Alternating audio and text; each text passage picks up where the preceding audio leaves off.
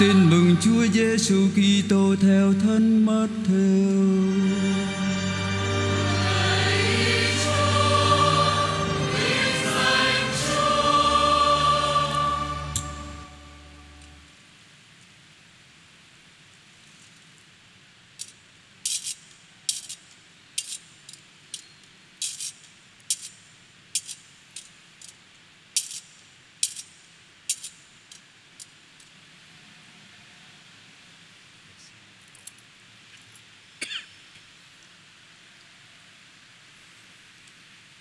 Chiều ngày sa bát Khi ngày thứ nhất trong tuần vừa tảng sáng, Maria Magdalena và bà Maria khác đến thăm mộ. Bỗng chốc, đất chuyển mặn vì thiên thần Chúa từ trời xuống Và đến lăn tảng đá ra, Rồi ngồi lên trên đó.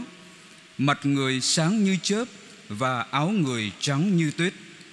Vì thế, những lính canh khiếp đảm, run sợ Và hầu như chết nhưng thiên thần lên tiếng bảo các người phụ nữ rằng Các bà đừng sợ. Ta biết các bà tìm Chúa Giêsu, Người đã chịu đóng đinh Người không có ở đây. Vì người đã sống lại như lời người đã phán. Các bà hãy đến mà coi nơi đã đặt người Và đi ngay bảo các môn đệ người rằng Người đã sống lại và kìa, người đến xứ Galilea trước các ông, Ở đó các ông sẽ gặp người. Đây, ta đã báo trước cho các bà hay. Hai bà vội ra khỏi mồ, Vừa sợ lại vừa hớn hở vui mừng, Chạy báo tin cho các môn đệ người. Và này, Chúa Giêsu đón gặp các bà, Người nói, Chào các bà. Các bà liền lại gần ôm chân người và phục lạy. Bây giờ Chúa Giêsu bảo: Các bà đừng sợ. Hãy đi báo tin cho các anh em ta phải trở về Galilea, rồi ở đó họ sẽ gặp ta.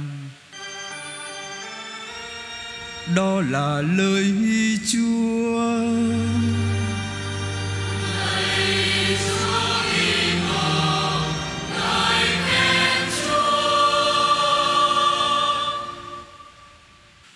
Kính thưa anh chị em, Mở đầu phụng vụ đêm thứ bảy tuần thánh này, Chúng ta đã khai mạc bằng lời kêu gọi rất là trang trọng. Mừng vui lên, Chúa đã sống lại rồi. Thưa anh chị em, Đức Kitô đã sống lại, Chúng ta hãy vui mừng lên. Tại sao phải có cái lời kêu gọi này?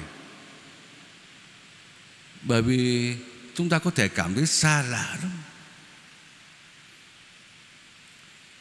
Khi chúng ta suy niệm cuộc thương khó của Chúa, Chiều ngày hôm qua, Chúng ta đi đảng thánh giá, Chúng ta tưởng niệm lại Mầu nhiệm Chúa Giêsu chịu chết, Chúng ta dễ thấy mình ở trong đó.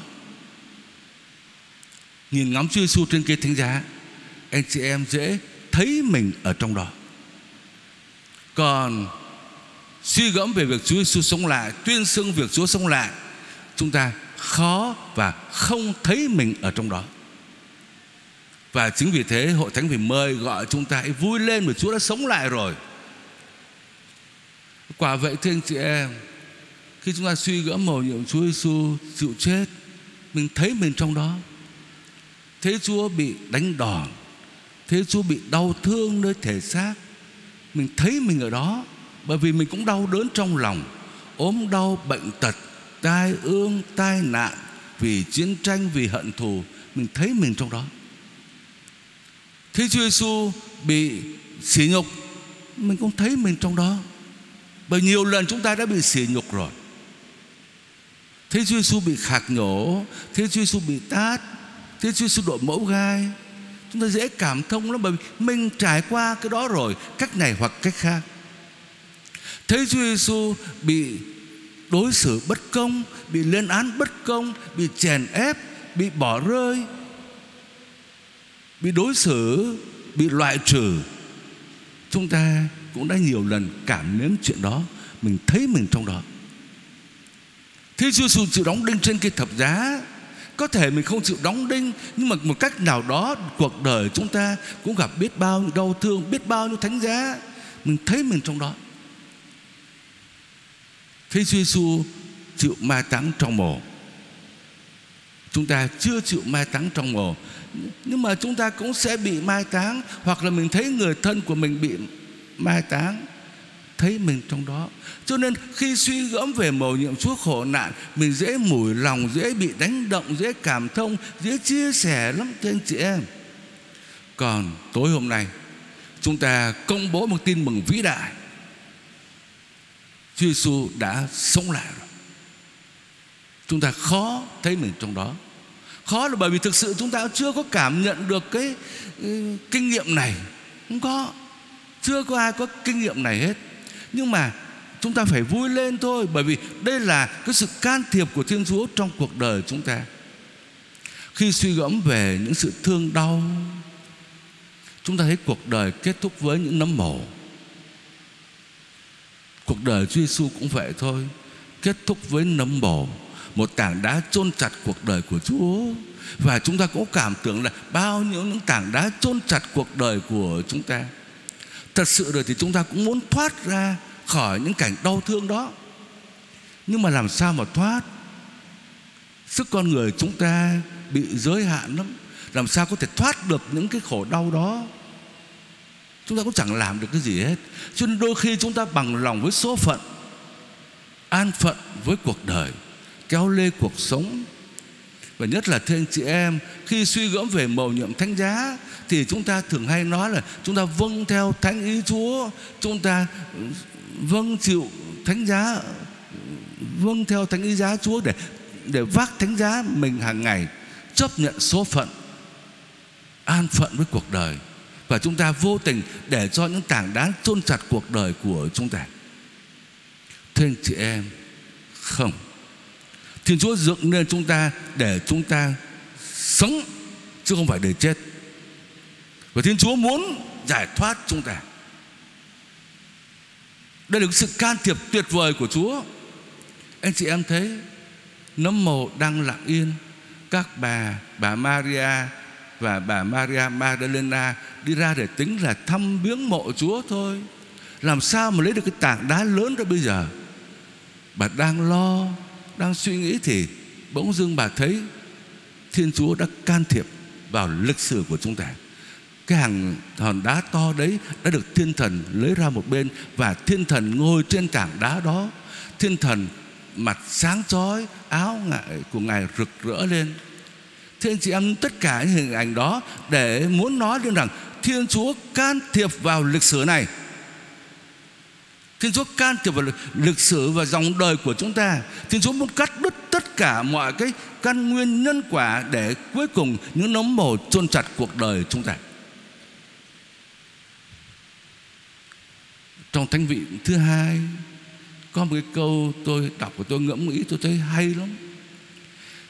Muôn dân các nước đó, ngạo nghễ đó, Tấn công đấng Kitô đấng được sức giàu của Thiên Chúa. Người ta loại trừ người ta khạc nhổ người ta loại bỏ đi.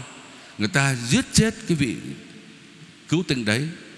Mà thánh vịnh thứ hai nói rằng thiên chúa ngự trên cao thấy thế bật cười. Thấy người ta hung hăng giết hại đấng cứu thế thiên chúa từ trên cao thấy thế bật cười.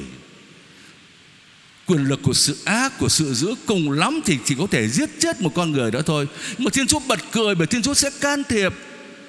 Thiên chúa làm những chuyện lạ lùng. Cái tảng đá chôn chặt cuộc đời của chúa ngày hôm nay đã bị đẩy sang một bên. Đức kitô đã trỗi dậy và ngài đã sống lại. Bật cười là như thế, thưa anh chị em. Bài đọc thứ nhất cho chúng ta thấy Thiên Chúa đã tạo dựng tất cả mọi sự là tốt đẹp. Từ mặt trời, mặt trăng, cỏ cây, hoa lá Tới con người Tất cả là tốt đẹp. Nhưng mà tội lỗi của con người Đã phá hủy công trình của Thiên Chúa. Nhưng mà Thiên Chúa không thể chấp nhận được công trình của Ngài bị phá hủy Không thể chấp nhận được để chúng ta phải rơi vào cái chết. Không Thiên Chúa giải thoát chúng ta cái câu chuyện anh chị em nghe trong sách cựu ước, thiên chúa giải thoát, dân của người khỏi ách nô lệ ai cập mà đi qua biển đỏ mà vẫn ráo chân. Chuyện đó thì cũng chỉ là chuyện mở đầu thôi. Cái chuyện quan trọng là ngày hôm nay này, thiên chúa làm cho con người được sống này, thiên chúa thoát, làm cho con người thoát khỏi cái định mệnh phải chết, dù có chết nhưng mà cũng sẽ được sống và chúa đã sống lại trước để mở đường cho chúng ta. Thưa anh chị em, chính vì thế mà chúng ta phải vui lên và chúng ta thấy được mình ở trong đó. Chúa Giêsu sống lại không phải chỉ là vinh quang cho mình, Chúa, Mà Chúa mở đường cho chúng ta. Chúa khai mở cái sự sống cho chúng ta. Ở nơi Đức Kitô phục sinh, Chúng ta tìm lại được Cái phẩm giá của con người.